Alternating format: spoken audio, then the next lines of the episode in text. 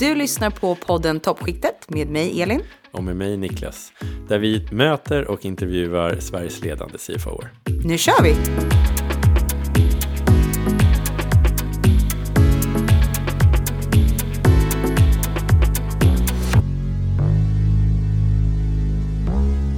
Nu är vi igång, första avsnittet av toppskiktet. Ja, det är helt otroligt faktiskt. Lång planering, men nu är vi igång. Nu är vi här, men vilka är vi då, Niklas, som, som gör det här avsnittet? Niklas Joksten heter jag eh, och eh, jag, precis som du Elin, eh, vi jobbar ju med rådgivning till CFOer på stora svenska bolag framför allt. Egentligen hjälper till med allt ifrån strategiarbeten till genomförande av stora förändringsprojekt. Vi har ju vad ska jag säga, på daglig basis kontakt med många olika bolag. Eh, även om vi har lite olika fokus, du och jag. Men Elin Widman, eh, varför gör vi den här podden? Nej, men vi gör den här podden för att bena ut begreppet vad CFO faktiskt är. Det kan ju vara ett väldigt, väldigt brett begrepp. Men också vill vi ju följa personen bakom och förstå faktiskt vad, vad, vad en vardag i en CFOs dag består av och vad, vad som kan ske. Förhoppningsvis får vi lite grann om utmaningar och även kanske lite tankar om framtiden. Det hoppas jag verkligen. Men nu har vi ju en väldigt spännande gäst och vi har haft ett jättebra samtal. Det blev ett jätteintressant samtal om cykelställsfrågor, hållbarhet och även stora luddiga papper. Eh, så nu tycker jag att vi kickar igång.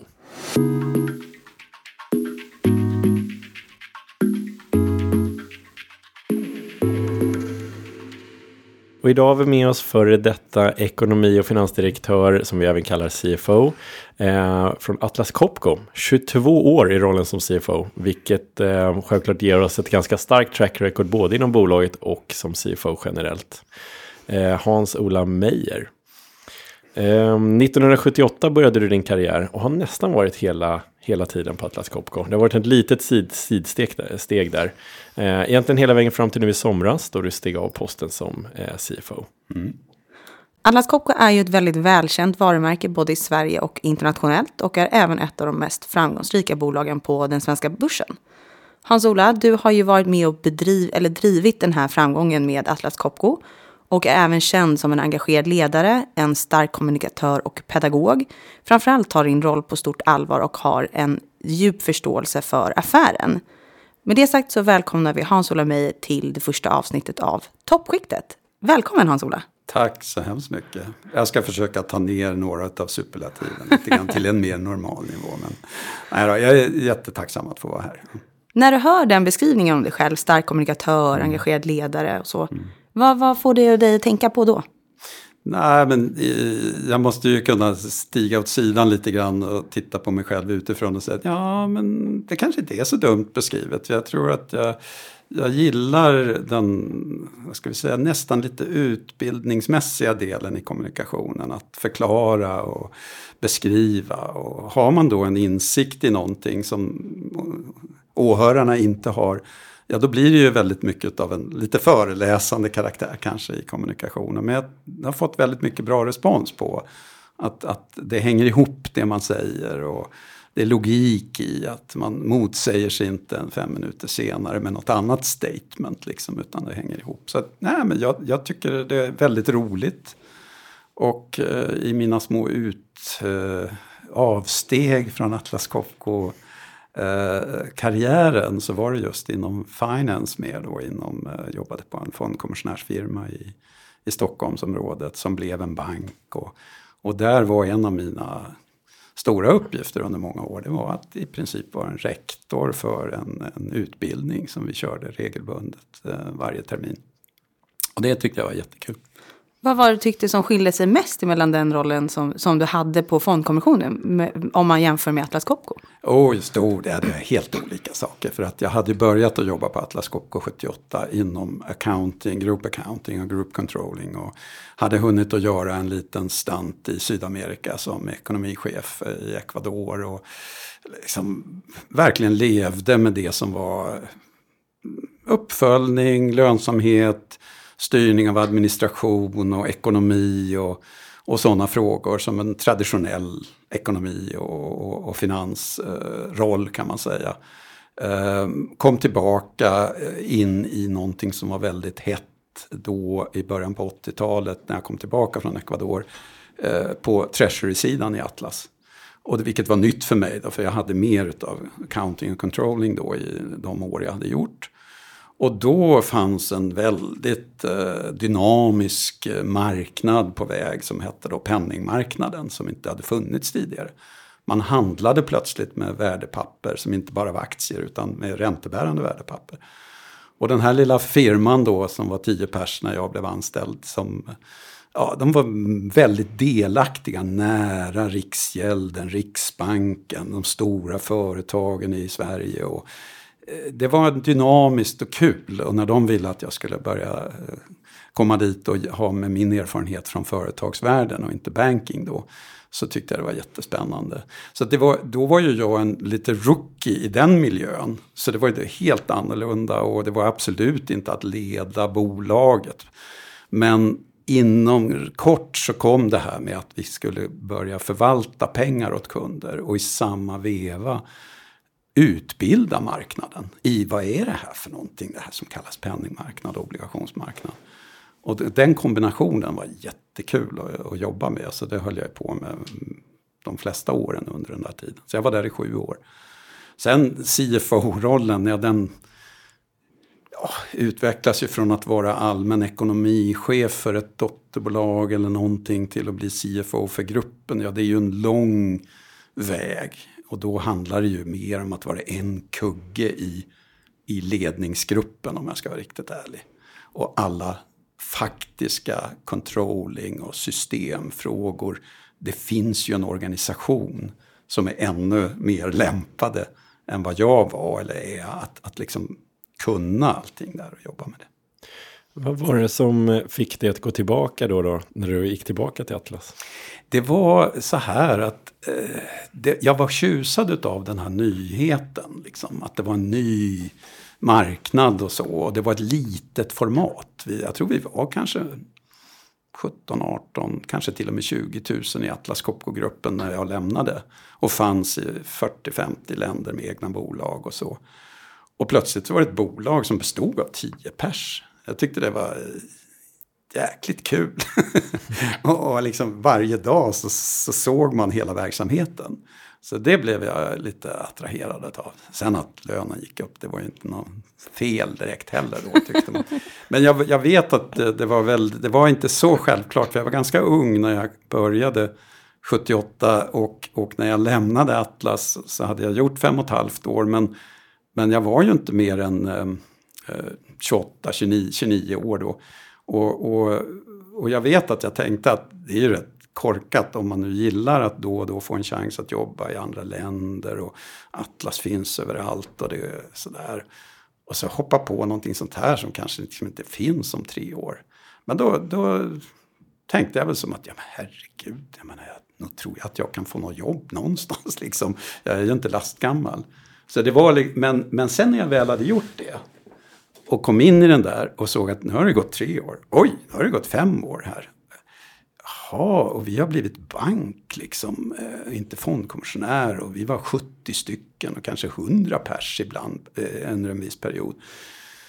Jaha, så nu ska jag liksom bli mer och mer utav en banker här. Liksom. Det var inte alls ja, eh, liksom min cup of tea om jag ska vara riktigt ärlig. Så det gjorde att när jag fick då ett samtal från Atlas så ja, då var jag väldigt eh, lätt övertalad att jobba med någonting där det, där det också tydligt produceras en produkt och en tjänst som en, en slutkund använder och det är väldigt påtagligt vad den gör liksom, för, för kunden och för vår liksom, gemensamma lönsamhet om man säger så. Riktig pryl om man mm. det låter lite larvigt när man är ekonom då, men, men liksom, det var faktiskt det. Mm. Så därför så tyckte jag det var. Och sen hade jag väldigt goda minnen av Atlasperioden. Bra folk och sunda värderingar och sånt där. Så mm. det gick bra. Om, som du nämner så finns det ju Atlas Copco i väldigt många olika länder och du jobbade ju även då i Ecuador bland annat. Ja. Vad lärde du och vad tog du med dig därifrån som kunde hjälpa dig under Atlas Copco-perioden? Eh, ifrån utlandet menar du? Men precis. Ja, för det var Ecuador mm. först och sen när jag kom tillbaka 91 då, efter sju år utanför gruppen, då var det i Spanien. Så det var där jag jobbade då som controller och eh, lite legalt ansvarig kan man väl säga då för, för det verksamhet vi hade i Spanien. Um, och um, det, det, alltså, som CFO så är ju en av de absolut viktigaste komponenterna. Tycker jag. Det är en djup förståelse för verksamheten. Eh, uh, CFO för mig är ganska brett. Uh, det finns gemensamma nämnare att ekonomi och finans kommer in lite hela tiden. Liksom. Det är självklart, det är ju inte R&D och, och, och liksom sådana saker jag håller på med. Va? Men, men det är väldigt brett i så. Va? Eh, och, och, för att kunna vara där som en viktig kugg i en ledningsgrupp, ja, då måste du kunna verksamheten. Och ha varit hos kund och i, i liksom ett litet säljbolag i Sydamerika med den typen av issues och grejer. Och sen 15 år, eller 10 år senare i Spanien. Eh, ja, det, det, det gav mig ofantligt mycket. Och, och det det gav mig väldigt konkret, det var ju att jag fick chansen att komma in i koncernledningen. För när jag kom tillbaka efter sju år, när jag lämnade var jag ju ändå dock en ung ekonom i Atlas, inte mer än så. Liksom. Och sen så gjorde jag sju år utanför så kom jag tillbaka. Och så gjorde jag tre år i Spanien. Och så plötsligt så hade Atlas Copco under Michael Treschow då som var vd i början på 90-talet ehm, och mitten på 90-talet in, eh, introducerat någonting som hette eh, The Internal Job Market. Och det var mycket, mycket mer än det som alla gjorde på den tiden. Nämligen att enligt lag till och med så skulle man posta alla vakanser på anslagstavlan liksom i, i, runt om. Men ni kan ju tänka er att liksom ett jobb i Stockholm, då kom inte upp i Nya Zeeland liksom på anslagstavlan direkt. Liksom, utan det var lite grann sådär att det var, man gjorde det och det, var, det såg som en bra grej att nästan informera om vad det finns för vakanser i, i ditt bolag ungefär. Men vad de gjorde, de gjorde, de gick stenhårt på en riktig rekryteringsprocess för alla befattningar. Eh, och ett undantag och det var gruppens CEO. Men alla andra befattningar ansökte man till och gick igenom en rekryteringsprocess. Och blev utnämnd eller inte. Och, och, och det här var ju en chock för ett stor grupp utav managers i Atlas Copco som hade gjort kanske 30-40 år, 20 år i alla fall, redan. Och aldrig ens tänkt sig tanken att man själv skulle liksom gå fram och, och säga att jag kanske skulle vilja jobba med det där, utan man blev tillfrågad. Det är så det gick till. Och det är så det går till i de väldigt många bolag fortfarande. Liksom att det, det är liksom inte så man gör. Vi kommer aldrig att få kunniga människor att söka. Hallå! Det var ungefär så som många resonerade. Man gjorde det stenhårt. Och det har varit en av de viktigaste framgångsfaktorerna för Atlas Copco som grupp tror jag. Och det är fortfarande exakt likadant efter 30 år. Och då, det intressanta är då att när jag lämnade så fanns ju inte det här.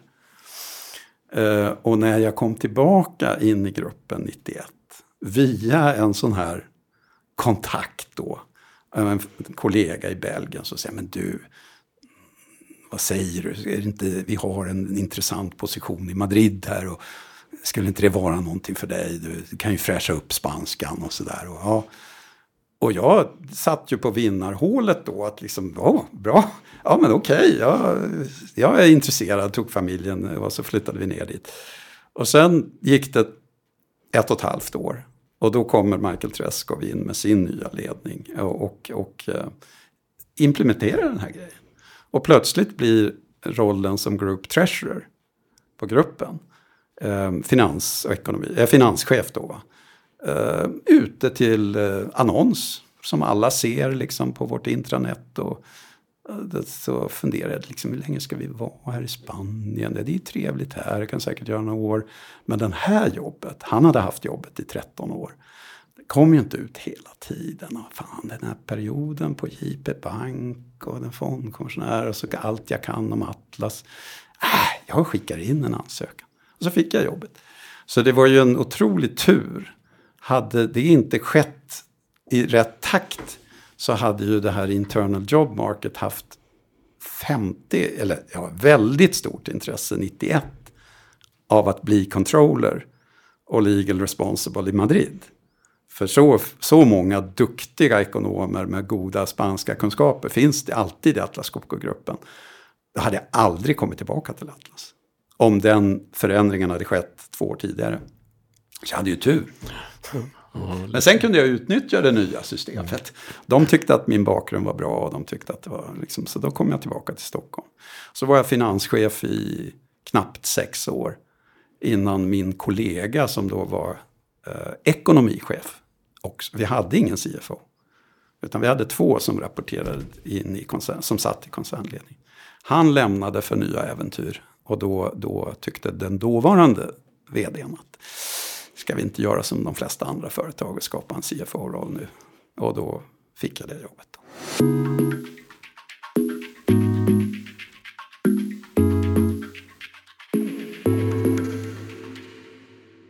Du har ju varit inne lite på det, men jag tänker CFO är ett brett begrepp. Det ja. kan innebära mycket eh, och variera mellan bolag och bransch och sådär. Om du tänker tillbaka på de senaste åren, vilka skulle du säga är de viktigaste frågeställningarna som du har haft? Mm. Det, det, tenderar ju verkligen att bli ehm, eh, intimt förknippat med stora frågeställningar för Atlas Copco generellt, tror jag. Eh, det, det, ligger lite i så. Så att det är stora förvärv. Eh, jag kan ju inte komma undan att, att liksom, eh, ett, ett projekt att utan tryck ifrån marknaden komma på att Atlas Copco av alla, som var känt för att vara väldigt duktiga på att ha decentraliserad Eh, Eh, beslutsfattande och organisation bestämmer sig för att knoppa av eller dela bolaget och sätta ett affärsområde som var då vår miningverksamhet kan man säga. Helt självständigt dela ut det till aktieägarna och skapa Epiroc som är ett av börsens största bolag idag, då, enskilt. Eh, också att, att de typerna har ju varit naturligtvis de stora liksom, frågorna om man säger så. Va? Hur, varför kom vi på tanken? Och, eh, liksom, jag ska inte säga att eh, liksom, nu är det bevisat att det var helt rätt. Och vi måste ha varit genius som har kommit på det där. Men, men liksom det, var, det blev ju väldigt bra. Och, och det visade sig att eh, det var... Men att komma dit eh, krävde mycket tankearbete, mycket jobb, många Eh, hemliga möten och en liten, liten grupp som jobbar med det och sånt där. Kan du ju förstå då i och med att det går liksom inte att sitta och prata öppet om sådana där saker som vi, förrän man har allt klart i princip. Så att, eh, nej, men det var en spännande period. Sen tror jag liksom jag måste nämna också den enorma förändring som sker då eh, eh informationsteknologimässigt då. Det har, ju, det har ju också genomsyrat de sista fem åren eh, dramatiskt. Och de är fortfarande på en väldigt spännande resa eh, eh, på den fronten. Liksom, eh, fortfarande som sagt. Och det, det, det tror jag har varit de stora grejerna. Det här är ju som sagt stora strategiska frågeställningar. Eh, och det, man kan tänka sig att, jag tror många tänker sig att det är också så att vara CFO på, på Atlas, att då är det ju sådana stora. Är det någon, någon av de här som har varit lite mer, och det kan egentligen ta alla arbetsuppgifter som du känner så här, men det här är men de, mina favoritarbetsuppgifter som jag tycker är de roligaste och sådär, som de ser fram emot?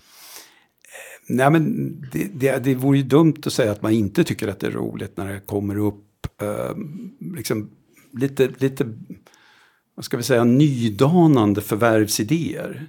För man blir tvungen att sätta sig in i områden som kräver lite fördjupning. Och så. Det är väldigt roligt. Och det här projektet med att ska vi våga liksom lansera idén överhuvudtaget, att dela upp bolaget och sånt där. Men, men, men jag vet inte, jag är en gammal, eller gammal, jag, jag började ju någonstans på group accounting och liksom ränderna går aldrig ur. Jag, jag tycker faktiskt det är genuint roligt att dyka på första siffrorna varje månad och första i kvartalet och, och liksom göra min egen snabba analys av och liksom, vad är det nu som egentligen har hänt här som är intressant och som sticker ut.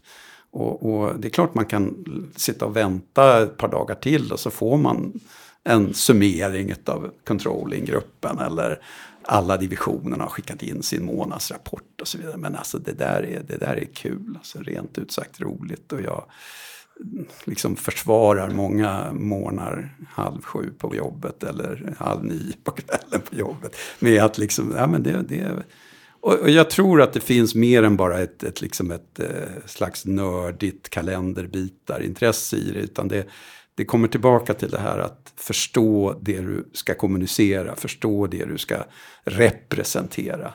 Då, då krävs det att du lägger ner lite egen tid på det där. Men tack och lov tycker jag att det har varit roligt. Alltså. Fortfarande. Ja, nej, det är... Om vi testar och vänder på det då, då. Säg att du, du vaknar på morgonen och du tar fram mobilen. Eh, du går in i, i kalendern och så ser du alla möten du har för dagen. Och sen så eh, går du ner till ett möte och sen bara, oh, sjunker energinivån. Inte det där mötet.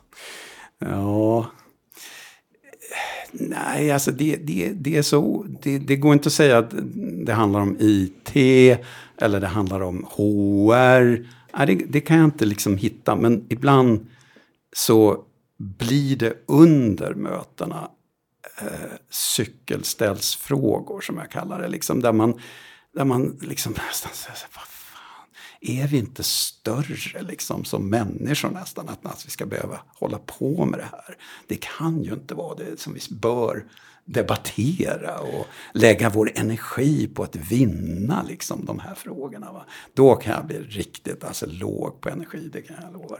Cykelställsfrågor, vad menar du med det hans Ja, det är ett sånt där internt eh, begrepp som har blivit. Men det kan, det kan eh, vara av karaktären, eh, vad ska det stå på visitkort den här nu? Ska vi liksom, är det verkligen, ja, och sådana frågor. Det kan vara eh, vilken ordning ska vi nu lägga någonting när vi har våra möten liksom. Och, jag säger, men det är ju fan inte viktigt, ungefär så.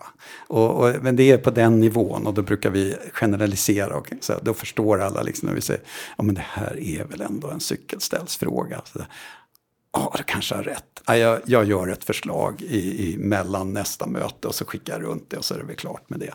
Det är det jag menar, va? då kan energin gå ner. När ingen säger det där förlösande, ta det där i korridoren, liksom snälla.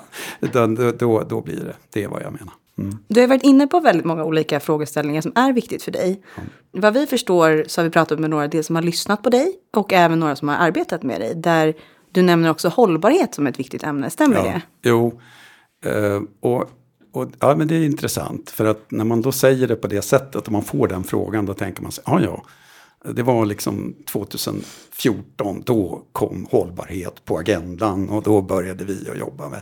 Men det är inte riktigt det som gör att jag tycker det är ett spännande och, och, och, och att, att, det är, att det är så viktigt. Utan för mig kan man nästan säga att Atlas Copco symboliserar hållbarhet. Inte, inte i att vi har varit världsmästare på, eh, på utsläpp i vår transportkedja eller att vi har drivit våra leverantörer åt något håll eller att vi var först med solpaneler på fabrikstaken. Inte i den bemärkelsen riktigt, men hållbarhet är om du, om du har en, en verksamhet som startade för 150 år sedan och som är levande och spänstig idag. Det är någonting hållbart över det, bara det. Va? Och jag är helt övertygad om att om inte det hade skett med inom acceptabla ramar av också sustainability i den, det vi säger idag. Miljö, etik, eh, vad det nu kan vara. Va? Då hade vi aldrig varit där. Ett spänstigt företag 150 år senare. Aldrig det, vi hade aldrig attraherat folk som vill jobba där.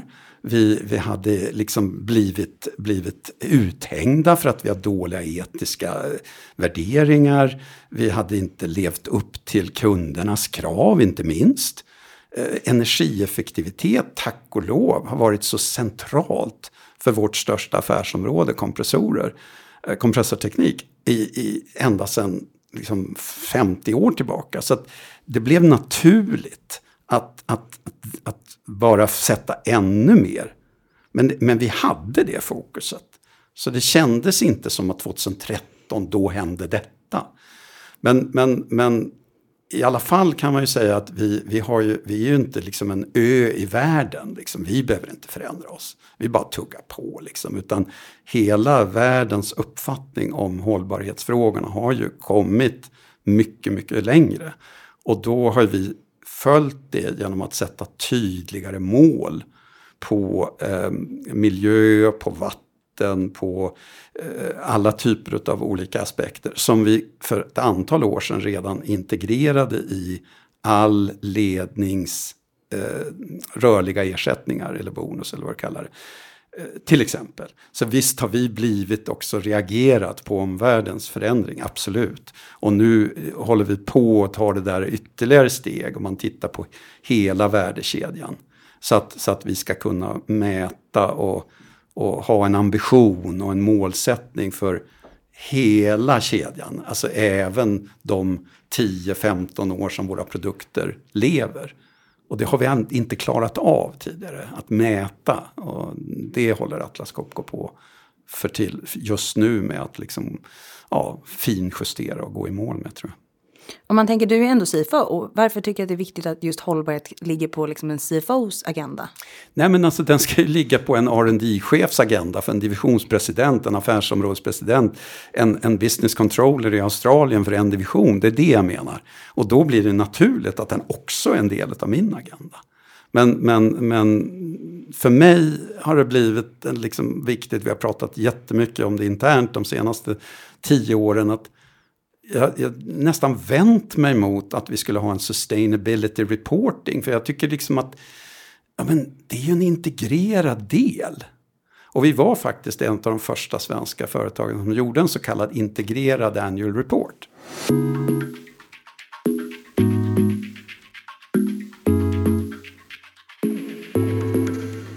Jag blir lite nyfiken när du säger det ändå. Och tänker att du har varit CFO i 22 år. Eh, och du pratat lite historik. 112 kvartalsrapporter ja, sen, jag, en del. så jag började vara ansvarig för IR. det blev ett par stycken, ja, jag håller med. Men skulle du säga att egentligen då eh, 22 år eller och kanske plus då, fem år. Men, men eh, skulle du säga att frå frågeställningen är ungefär om samma? Eh, frågeställningarna är nog eh, liksom Förutom det här vi sa att liksom, omvärldens förväntningar på bolagen har ju förändrats ganska dramatiskt under den här perioden. Inte minst det här hållbarhetsområdet som vi pratade om. Det, det som har hänt, eh, har liksom, vi har reagerat och vi har följt en, en, en, en utveckling i världen om jag uttrycker det så. Vare sig det är IT, eh, informationsteknologi eller hållbarhetsfrågor eller någonting annat så ska vi förhålla oss till någonting som vi inte förhöll oss till på samma sätt när jag började. Det är mitt bästa sätt att uttrycka det. Men, men frågeställningarna i grunden handlar ju om eh, hållbar, lönsam tillväxt. Liksom. Det är ju sustainable, profitable development. Det, är liksom, det har vi haft på 90-talet och det är fortfarande liksom det mantra som finns. Mm. Och det stod faktiskt sustainable för många, många herrans år sedan också. Just för att vi jobbade inte kortsiktigt helt enkelt. Uh, så att det kommer tillbaka. Det är som ibland får jag frågan, men vad ska man tänka på om man idag är i början av sin karriär och så vidare. Så, så känner jag att, att förutom de här generella regeln eller rådet att se till att du förstår verksamheten. Vad sysslar det här bolaget med? Vad, vad triggar kunden att komma hit? Och vad, vad gör när vi misslyckas? Vad beror det på? När vi lyckas? Alltså det är superviktigt och spelar ingen roll sen vilket företag du råkar vara CFO för eller ekonomichef för. Eh, men men eh, om du inte har en stabil grund i redovisning och om du inte har en stabil grund i att förstå hur finansmarknaderna och då menar jag både på debt capital financing och equity capital och investor markets och så vidare. Om du inte har de två benen, då, då är det tungt alltså. Att, att liksom mm, lägga till dem när, när, du är CFO, det är svårt. Men det, det, ovanpå det så ska jag säga att idag då, vilket skiljer sig ganska dramatiskt, så ser jag att en bra CFO ska också ha väldigt bra förståelse och kunskap om eh, informationsteknologin, vad den kan göra och för det område du är satt att sköta. Det är ju helt avgörande för alla delar i ett bolag som Atlas Copco naturligtvis. Men inte minst här. Va? Och, och, och ehm, där behöver man mycket mer. Ehm, jag kan se det i profilerna vi har anställt liksom inom ekonomer de sista 10-15 åren. Att, alltså det går från att ha tyckt att eh, ja, men det stod någonstans i CVt att de har läst Fortran på min tid. eller någonting. Ja, Windows och vi kan liksom Office. Till att bli liksom väldigt drivna på kunskap om databaser och vilka kommunikationsverktyg som kan skapa en effektiv och seamless hantering av data den, den biten har vuxit otroligt. Och det, på, på så sätt kan jag känna mig lite nöjd att jag går i pension. För att det är så jäkla mycket att ta in där liksom, och lära sig. Och det blir tungt efter 67 år. Mm.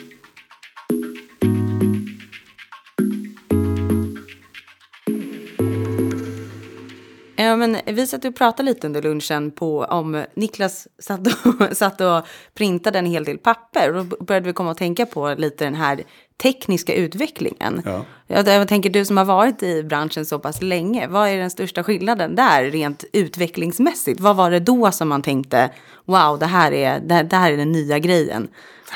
Jo, eh, men det är rätt lustigt. Eh, jag började 78 med, på Atlas Copco och eh, på Group Accounting. Och eh, det som då var jobbet, det var till stor del ganska fysiskt. Och då undrar man vad berodde det på? Det? Jo, vi fick via Telex som var alltså ett, ehm, ett kommunikationsinstrument som var inte telefon och det var inte datorkommunikation men det var i princip eh, stansoperatriser som skickade in meddelanden som lästes maskinellt och kom ut som en i klarskrift på andra sidan Atlanten. Då, liksom, ja, om man gör det väldigt, väldigt kort. Eh, och de där var luddiga papper som liksom vi då för att konsolidera det här var tvungna att riva ur de här printrarna då.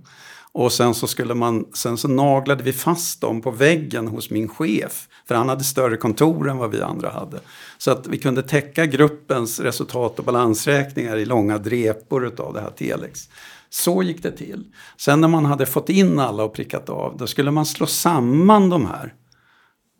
Räkna samman i kolumner för att komma till en grupptotal. Och det där gjordes genom att man klistrade de här kolumnerna på A5-ark då, som var det största vi hade. Ja, men det, det, det, är liksom, det, det, låter liksom som om det här måste ha skett när min farfar var liten ungefär. Men det här är alltså under min livstid, under min arbetstid till och med. Um, efter två veckor, efter, under första eh, koncernbokslutet när jag började, tredje kvartalsskiftet, så blev jag förkyld och, och snuvig och tyckte liksom att ja, det är lite grann, jag kanske till och med inte ska gå dit när jag sitter och snörvlar. Så att det var långt innan pandemin diskussioner. Men eh, så här, jag kanske inte ska gå dit men de är ju mitt uppe i det brinnande bokslutet här, herregud. Liksom all hands on deck och kände mig lite dum liksom sådär. Så man gled kanske tillbaka och gick fast man kanske inte riktigt skulle ha gått. Ja, och sen så kom ytterligare ett bokslut ett kvartal senare. Och samma sak inträffade tänker jag, men vad är detta? Det visade sig att jag var alltså allergisk mot det här lilla luddet i de här telexpappren som var så liksom poröst. Så att jag blev allergisk. Så jag var inte sjuk riktigt, men jag var allergisk. Ja, det är bara en sån här liten anekdot då, som vad hände på den tiden. Efter att jag har gått igenom det här och flyttat och så vidare så kommer en revolution med att man introducerar fax. Det var fantastiskt för att skicka ritningar från en del av världen till en annan och så kom det ut i papper och ingen behövde posta det och så vidare. Den, den blev en väldigt kort period i världshistorien då som den var högteknologiskt. Men sådana saker till att då gå eh, till att eh, få allting automatiserat och så vidare. Det, det har ju varit en, en otrolig grej. Och idag så är det klart att vi är några dinosaurier som fortfarande printar lite för mycket. eh, på kontoret. Det, det, det håller jag med om. Det kan vara det här med att vi fortfarande liksom inte har fattat att man kan jobba med ännu större skärmar så att man kan liksom få överblick och läsa eh, och så vidare. Men, men vi kommer successivt så är man där. Va? Nu, nu blir det mindre och mindre. Man arbetar på ett lite mer effektivt sätt. Som sagt. Man kan i alla fall hoppas att se lite annorlunda ut från när du började till med, med de det, det gör det idag. redan idag, det kan jag säga. Det gick ganska fort från det, men det var ändå, det har skett under min tid. Eh, vi pratade om cykelställsfrågor. Om vi tänker eh, framöver? Eh, vad tror vi vi kommer få för nya cykelställsfrågor i framtiden? jag tror, jag tror människan, människan är vad vi är. Liksom. Så att, tyvärr så kanske det kommer att vara ganska likartade cykelställsfrågor som handlar lite grann om ytliga frågor. Alltså hur uppfattas en titt vad är viktigt att jämföra med någon annan i bolaget? Att jag måste ju också vara president om, om de får heta vice president. Så måste, alltså det där kan jag tycka, det kanske inte är riktigt vad jag menar med cykelställsfrågor, men jag kan tycka vi var inne på att man tappar energi av frågorna. Då kan jag tycka att ja, det där är bara yta. Låt oss gå på vad som verkligen betyder någonting istället. Det var det jag menade. Men, men eh, Nej, jag, jag, kan tänka mig att det blir... Det, det, det, är lite svårt, för det låter lite nedlåtande att ta exempel som för många människor är mycket viktiga. Liksom. Och därför kan, känner jag lite motstånd mot att blurra ur med någonting som liksom inte liksom landar så himla bra. Uh, men, men det kan säkert komma en hel del kring det här med framtidens kontor. Till exempel, som ju nu kommer att vara fem, tio år framåt eh, väldigt mycket debatterat. Eh, och och eh, av mycket större vikt än cykelställsfrågor naturligtvis. Hur stora ytor behöver man för ett bolag på 300 pers? Och allt, jag förstår det också, men där i känner jag en liten oro att det kan komma upp en del cykelställsfrågor. Ja, kan tänka mig.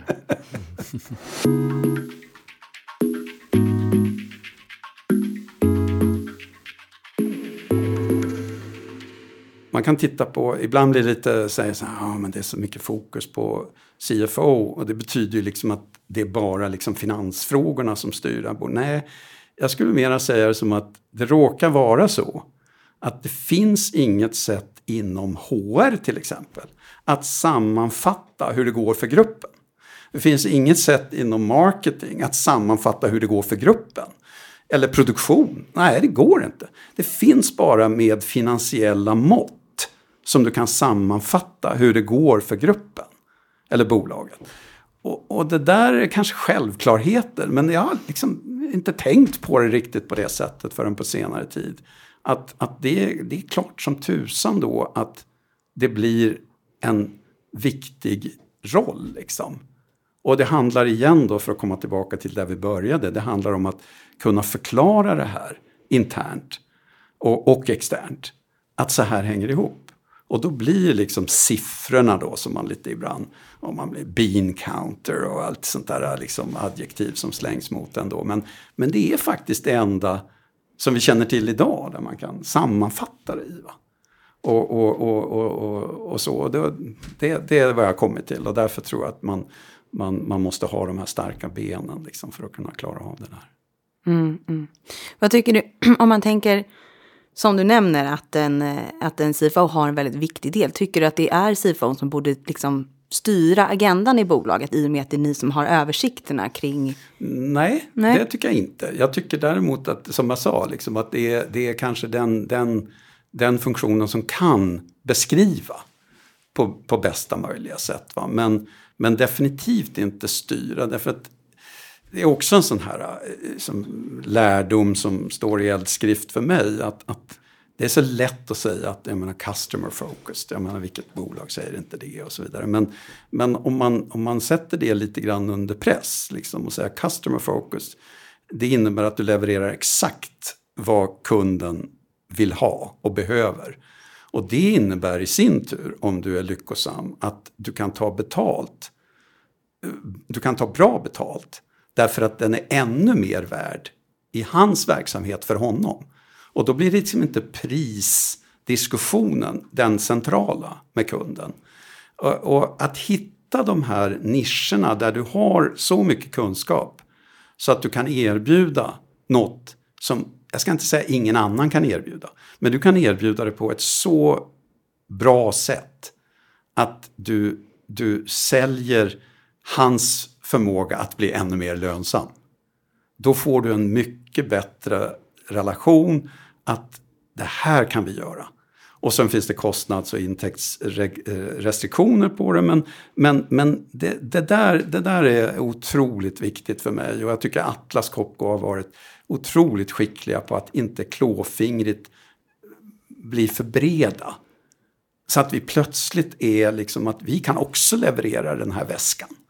Och det finns 40 000 andra som också gör det.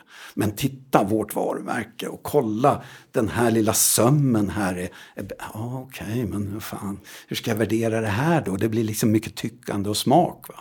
Men en, en, i ett fall där du kan tydligt visa då att det här kan du göra till så otroligt mycket mer värdefullt för dig i din industri eller ditt, ditt företag då skapar du förutsättningar liksom att, att, göra, att vara ett sustainable profitable development-bolag själv. Jag tycker det är jätteintressant att, eh, att höra dig. Vi börjar närma oss slutet nu och jag tänker det vi har hört lite grann är ju att just det här hur viktigt det är i CFO-rollen att eh, man ska förstå affären. Eh, det är viktigt att kunna, eh, som CFO kan man också få en helhet. Eh, och jag tycker du har pratat mycket om det här att vara man måste vara stark pedagogisk och stark kommunikatör. Jag tror alla vi som har sett era eller presentationer från Atlas Copper tror jag vet exakt vad du menar. Det är väldigt pedagogiskt. Mm, ja.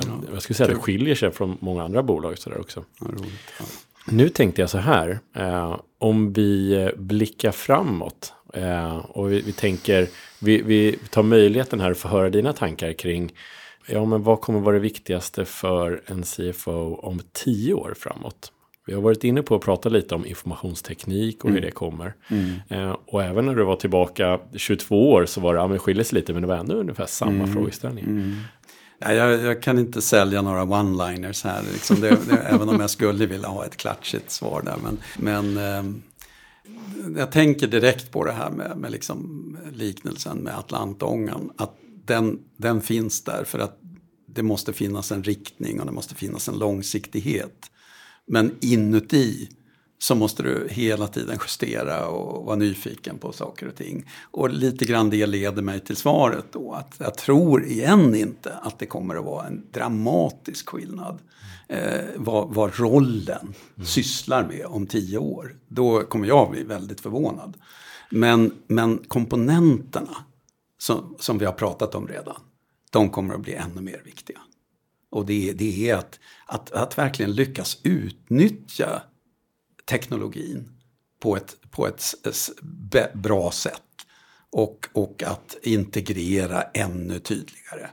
Till, kanske till och med så att vi inte bara har en net income utan det finns en, kalla det någon form av liknande carbon tax eller någonting som faktiskt påverkar direkt synligt i alla redovisningar. Det, det tror jag.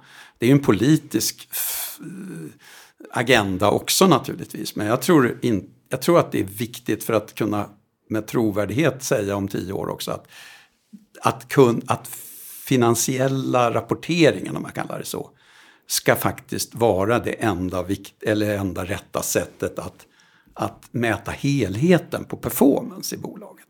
Då måste du hitta sätt att in, involvera de här andra aspekterna som inte bara är intäkter minus kostnader om man säger så. Utan det är, ja, det är en kostnad det också. Fast vi söker oss fram till hur vi kan integrera vår nersmutsning då till exempel i ekonomiska termer. Där tror jag att det kommer att ske mycket bara på ett par år.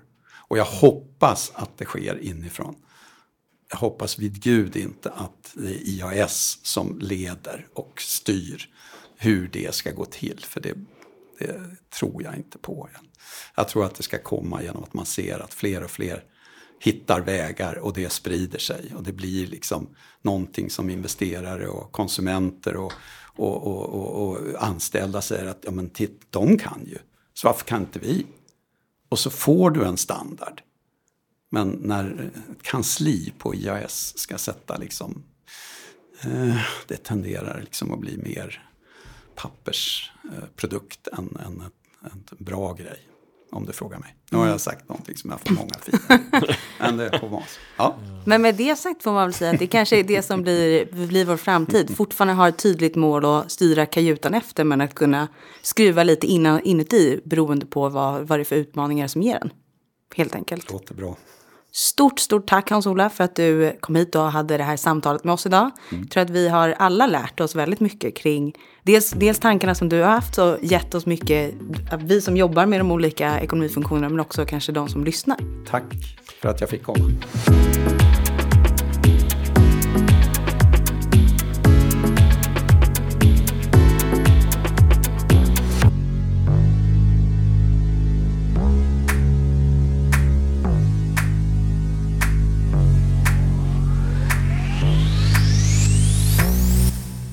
Är du trött nu?